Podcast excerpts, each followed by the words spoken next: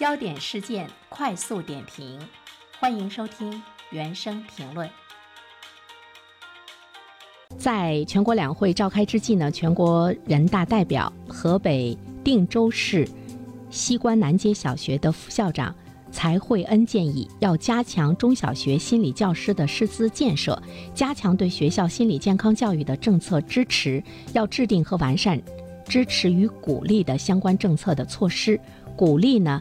开设有心理学学科专业的高校，扩大招生规模，加强教育学、心理学等专业课程的教学，加大高校心理健康教育人才的供给。心理专业毕业生，其实在现实生活中是很少到中小学去进行这个就业的。那么，所以说呢，他的建议说，哎，以后我们每所学校至少要配备一位专职或兼职的心理健康教育教师。逐步的来增大专职人员方面的这个配比，呃，这个措施，这个建议真的是非常好，也觉得非常的奇怪哈。其实呢，在我们现今的社会中，出现心理问题的人数呢是越来越多，但是呢，我们对于心理医生或者是心理专业这个毕业方面的人员的这个需求，好像没有看到它是成为了一个逐渐上升的这样一个趋势。这可能跟我们对自身的心理健康是不是愿意和更多的去谈这个文化的基础也有呢一定的关系。我觉得呢，就是对于我们的孩子来讲，如果他从上小学、上初中、